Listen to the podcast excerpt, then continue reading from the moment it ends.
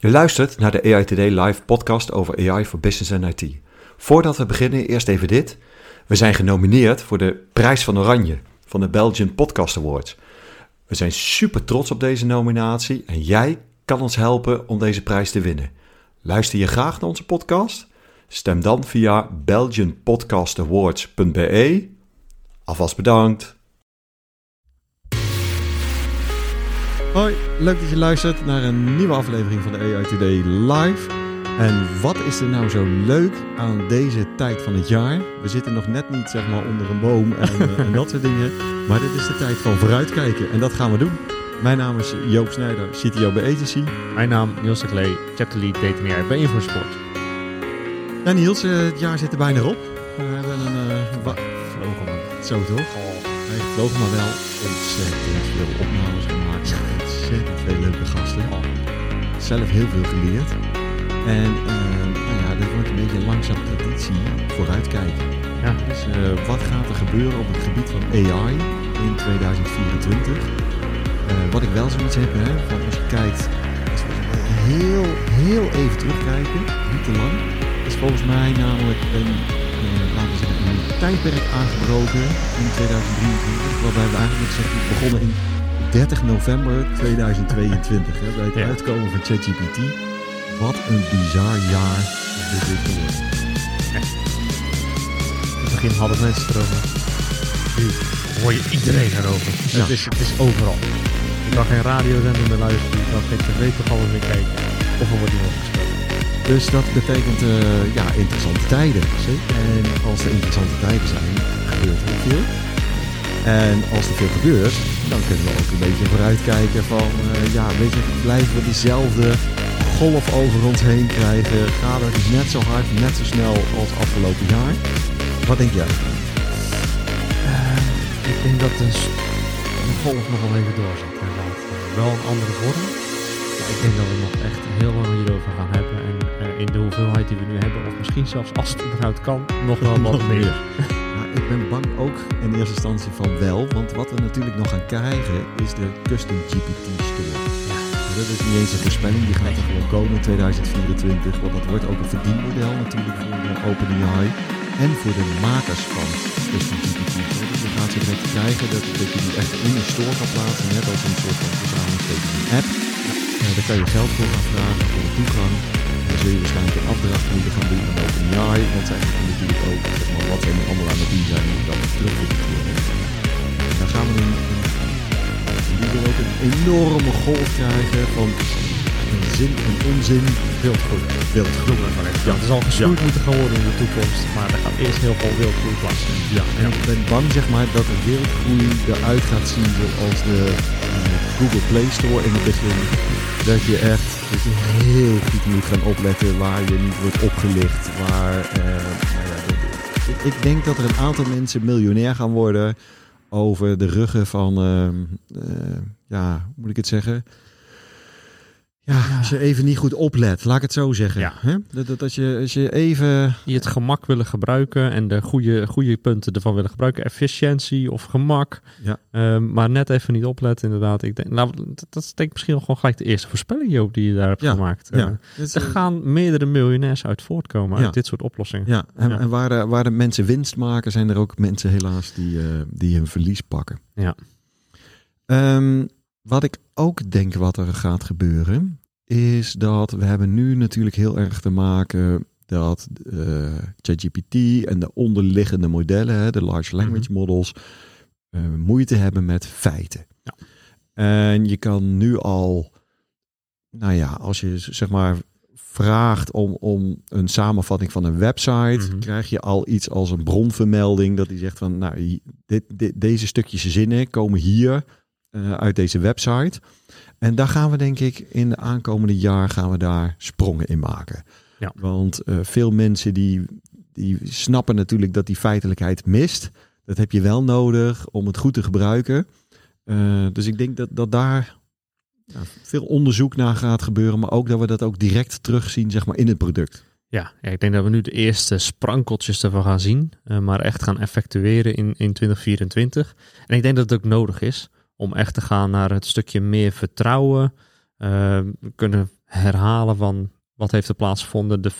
Dat je je factchecks kan gaan doen op basis van wat je is teruggegeven. Ja. En waar ik zelf een beetje... Nou ja, bang is het niet, hè? Want ik zit niet te rillen of zo. Maar wat ik denk dat er gebeurt is dat de vloedgolf, zeg maar, van large language models, generative AI en dat soort dingen ons een beetje verblinden, laat ik het zo zeggen. Dat het gaat verblinden rondom alle andere technologieën rondom AI. Dus eigenlijk de traditionele machine learning, dat vergeten wordt. Dat we nu, zeg maar, een glimmend stukje gereedschap hebben, dat we als kraaien, zeg maar, zo blind zijn voor dat glimmende stukje, dat we even vergeten dat er andere gereedschappen zijn die in heel veel gevallen beter, makkelijker, simpeler, transparanter, precies. Dat we even de use cases en de technologie, dat we die even uit beeld raken. En dat we vergeten dat er soms veel makkelijkere manieren zijn om iets ook op te lossen dan met ChatGPT. Ja, dus ze zullen we meer gehamer zien met AI, terwijl we beter even kunnen gaan schroeven met machine learning of andere oplossingen. Ja, dus met large language models. Ja, dus met large language models ten opzichte van de machine learning. Ja. Dus daar ben ik. Nou, ik ben bang dat we ons daar. Iedereen die hiermee bezig is, dat daar op blind gestaard wordt. Ja, maar dat is ook logisch, denk ik. Maar goed, we gaan wel terugkijken of het daadwerkelijk ook logisch is van volgend jaar naar onze voorspellingen kijken. Maar daar gaan ook meer mensen gebruik van maken. Dus ja. En daardoor wordt die markt nog groter. Ja. En wat we gaan zien is dat er een race gaat komen tussen de verschillende aanbieders. Hè? Ja. Dus we hebben natuurlijk heel veel over ChatGPT. Het is een beetje zoals in Amerika hebben ze het over, als je aan het fotocopiëren bent, hebben ze het over xeroxing. Dus daar is het merk is uiteindelijk de taak geworden. Dus het is nu, dus het wordt wel, zeg maar, de vraag is of we gaan barden of gaan ChatGPT of gaan kloten. Ja, ik voel aankomen dat we een andere naam nodig hebben. Maar wat we daar wel gaan zien is een race om nieuwe versies, verbeteringen, features, echt een red race. Ja. Daar geloof ik absoluut in. En in eerste instantie gaat dat zijn in grootte van de context van de modellen. Mm-hmm. En dus hoeveel kan die onthouden van jouw prompts en van jouw hele dialoog? Dat noemen ze dan de context. Ja. En Anthropic was de eerste die hem bijvoorbeeld naar 100.000 tokens optrok. Dus dat betekende dat je echt onwaarschijnlijk veel pagina's eigenlijk kon geven, dat hij ook nog antwoord kon geven. Toen kwam ChatGPT eroverheen, die matchte dat. En Tropic zit nu op 200.000. En ik denk dat we gaan naar, pak een beet, 400.000. Meer. Dat soort zaken. Waarbij ik me afvraag of het niet de pixels race is van de digitale camera's. Weet je, of meer uiteindelijk ook beter blijkt te zijn. En of we er ook daadwerkelijk wat aan hebben. Of dat het vooral fijn is dat je denkt, weet je, we hebben meer. Hè? Meer is beter. Andere features is wat we gaan krijgen dat er meerdere modellen aan elkaar geknoopt worden. Hè? Dus we zien nu al dat je images dus plaatjes kan maken in ChatGPT. Dat je aan plaatjes dingen kan vragen. We gaan denk ik ook video's krijgen. Stability AI, is daar al mee bezig om met prompts video's te maken. Misschien krijgen we zo direct ook zelfs dat je muziek kan maken in ChatGPT. Je kan al prompts omzetten naar muziek. Ik denk dat er meer bij elkaar gaat komen, zoals het... dus dat je video's... Dat het eigenlijk de content varianten flexibeler mee om kunnen gaan dan alleen maar met chat en met textuele vorm. Dat echt volgend jaar veel meer stroom gaat krijgen. Precies, inderdaad. En waar ik dan vooral eigenlijk naar zit te kijken, is dat ik denk dat ze veel meer gaan kijken ook naar stem. Dus het gebruik van stemmen. Dus onze stemmen, maar ook het praten ergens tegen, antwoord krijgen, makkelijke opdrachten kunnen geven, daar uitvoering aan geven. Dus dat de interface weer gaat naar, zeg maar, wat de belofte was van Siri of de belofte was van je Google Assistant. Ja. Dat die slimmer worden, beter worden. Ja, zou ik ook heel blij worden als dat volgend jaar plaatsvindt. Ja, toch? Oh, ja. Dat je iets minder ook in commando's daartegen hoeft te praten. Ja, dat ik in mijn Android Auto mijn WhatsApp berichtjes aan het versturen ben. Dat ik denk van nee, laat maar zitten. Ja, nou dat. Ja, en de potentie is er om dat in die zin gewoon heel veel beter te maken. Ja, nou, dan pak ik gelijk even door naar mijn voorspelling waar ik aan zit. Is dat we steeds meer van de co-pilots en de ondersteuning in chat-based werken naar augmented working gaan. Dus dat we eigenlijk verder ondersteund worden in onze werksuitvoering. In plaats van dat we gaan vragen wat er moet gebeuren, maar dat er een soort van meegekeken wordt, voorstellen gedaan wordt zonder dat je het hoeft te vragen. Dus augmented colleagues. Hoe noem je het in het Nederlands? Toegevoegd. Toegevoegde werkzaamheden inderdaad, dat je daarin direct ondersteund wordt. Dat je een aanbeveling krijgt als je een mail aan het schrijven bent van doe nog even dit, stuur dit mee. Ja, of zou je hier niet ook nog overschrijven? Ja, of je doelgroep is dit, maar als ik het zo zie, zou je toch nog even hiernaar kunnen kijken. Dus dat je niet meer hoeft te vragen. Maar dat je eigenlijk ondersteund wordt. En daar kan je het mee eens of oneens zijn. Ja. Ondersteunend zijn. Ja, augmented is ondersteunend. Ja, ondersteunend van onze werkzaamheden. Ja. Dus in plaats van minder vragen, gewoon mooi ondersteuning. Mooi. Ja. Wat we ook denk ik gaan krijgen is... Want ik blijf toch nog eventjes in die generatieve AI. Mm-hmm. Want dat spreekt denk ik de mensen het meest aan. Zo direct in 2024 ook. Dat we nog meer druk krijgen op het hele verhaal rondom artificial general intelligence. Hè? Dus nogmaals herhalen, dat is het moment dat de machine ons als mens voorbijstreeft en onze taken kan uitvoeren. Daar wil ik eigenlijk in die zin twee dingen over zeggen. Eén, wat me opvalt, is dat OpenAI heeft zijn definitie van artificial general intelligence al zo ver naar beneden geschroefd. Dat het zo direct ook makkelijk is om te zeggen van ja, dat hebben we. Weet je, als je zegt van ja, mijn zelfrijdende auto is zelfrijdend als ik het stuur bedien of zo. Weet je, ja, daar zitten ze een beetje op. Maar als we kijken naar echt artificial general intelligence, gaan we denk ik heel veel meer claims vooral krijgen. Dat we daar zijn, dat we daar bijna zijn. En allemaal dat soort, ja, ik noem het toch echt wel grote onzin. Dat, ja... Alles is nu nog gebaseerd op wiskundige formules.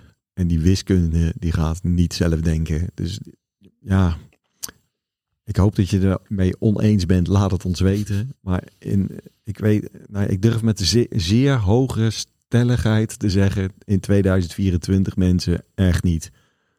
No way, José. Nee, maar je voorspelling is dus dat het wel geclaimd gaat worden. Ja, we krijgen die claims gaan ons om de oren worden geslagen waar je niet goed van wordt. Ja, nou, dat is even goed om te weten. Want we gaan natuurlijk weer terugluisteren naar onszelf. Ja, dus precies. We kunnen ook weer even zeggen van wat hebben we zelf hierover gezegd. Ja, nee, heel goed. Had jij nog... ik denk dat we het ook verder gaan zien dan chat. Ik zei het net al even, een soort van ondersteunend werker. Maar ik denk dat we ook steeds meer gaan zien met video en voice. Dus dat we het misschien wel op tv gaan zien in 2024. Net zoals in het buitenland ook al gebeurt. Hè? Dus het nieuws dat wordt voorgelezen. Ik denk dat volgend jaar het jaar gaat zijn dat de eerste paar programma's daadwerkelijk live gaan met behulp van video, voice en ondersteuning vanuit AI. Ja. Hey, en duurzaamheid. Vorig jaar hebben we gezegd duurzaamheid wordt het thema.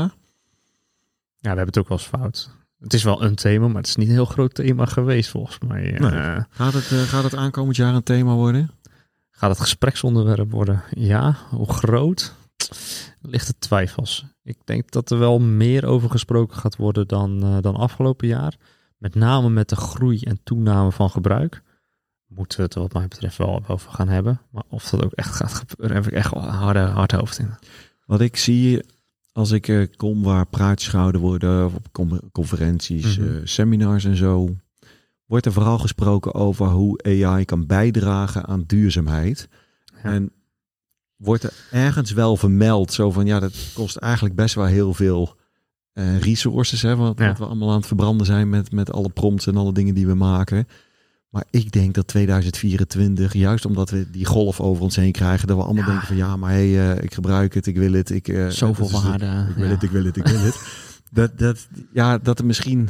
Weet je, ergens is er een stemmetje in je achterhoofd... die zegt van ja, ik weet dat het dat is... maar ik denk niet dat het een onderwerp gaat worden. Ik denk dat het daar nog te vroeg gaat zijn en dat we het eerst verder gaan gebruiken. Net zoals het licht aanzetten thuis op afstand. Ja. Dat soort zaken kost ook echt best wel wat energie in qua IT. Het is er nu gemak. En ik denk dat op den duur, maar niet volgend jaar, daar wel meer naar gekeken gaat worden. Zeker. Maar nu is het nog vooral, zeg maar, worden alle positieve kanten uitgelicht van AI gaat bijdragen aan duurzaamheid. Maar voorlopig zitten we nog, zeg maar, in de min. Ja. Toch? Ja. We zitten aan de negatieve bijdrage qua duurzaamheid. En die zal nog toenemen, die negatieve impact. Ja. Dat geloof ik ook. Zekers. Wat rondom privacy dan? Ja, ik denk dat privacy is natuurlijk, wat verstaan we er allemaal onder? Ik denk dat het volgend jaar wel echt een onderwerp gaat worden. Net zoals Nederlandse woord, legislation, wetgeving. Wetgeving, ja. Heel gek, ik kwam er niet op. Ik denk dat het volgend jaar wel echt met de wetgeving die ook nu uitgesteld is en waar we gesprekken over voeren. Ik denk dat volgend jaar ook wel de klap gaat vallen dat die rondkomt.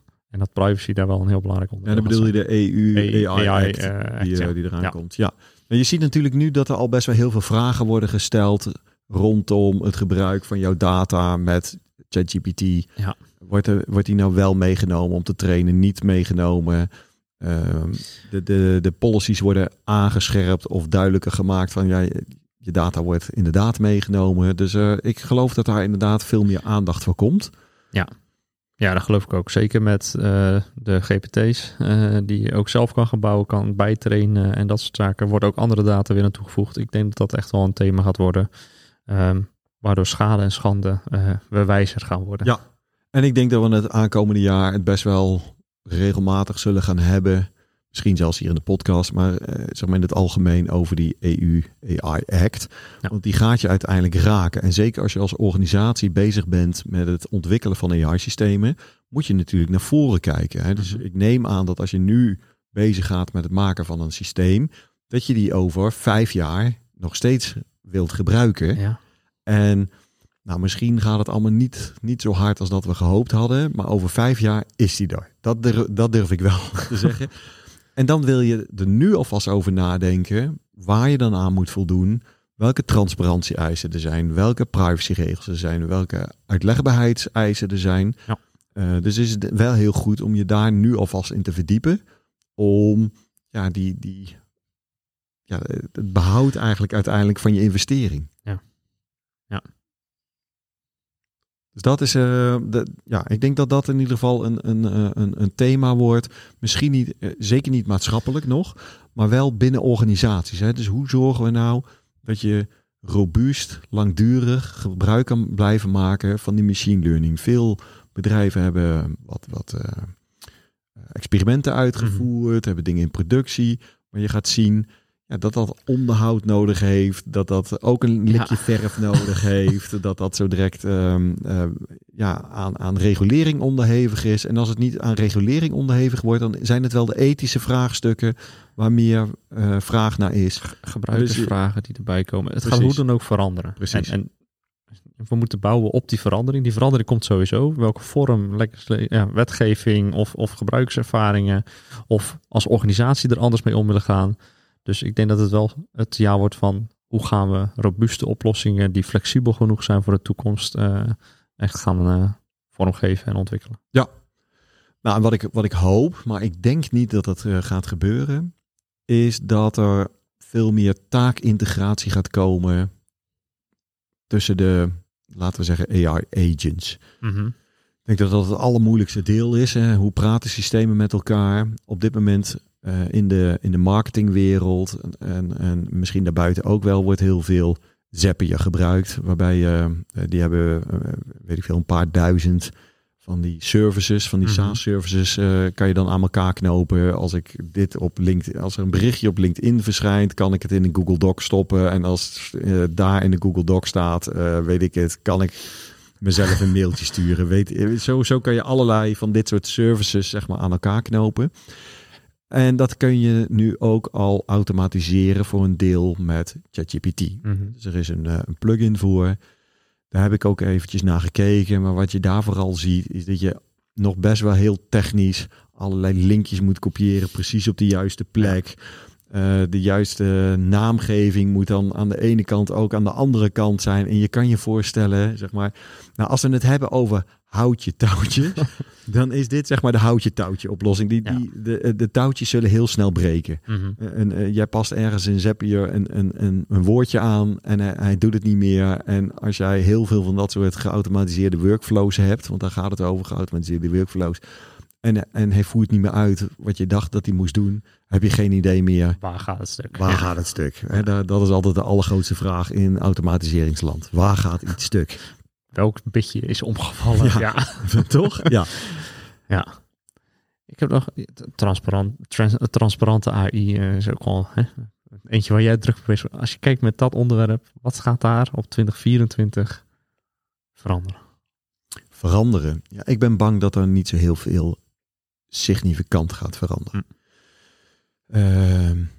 Ik kon zelf dit jaar niet mee naar de eerste Explainable AI-conferentie die gehouden is. Die is dan vanuit de wetenschappelijke wereld, vanuit de academie is dat georganiseerd.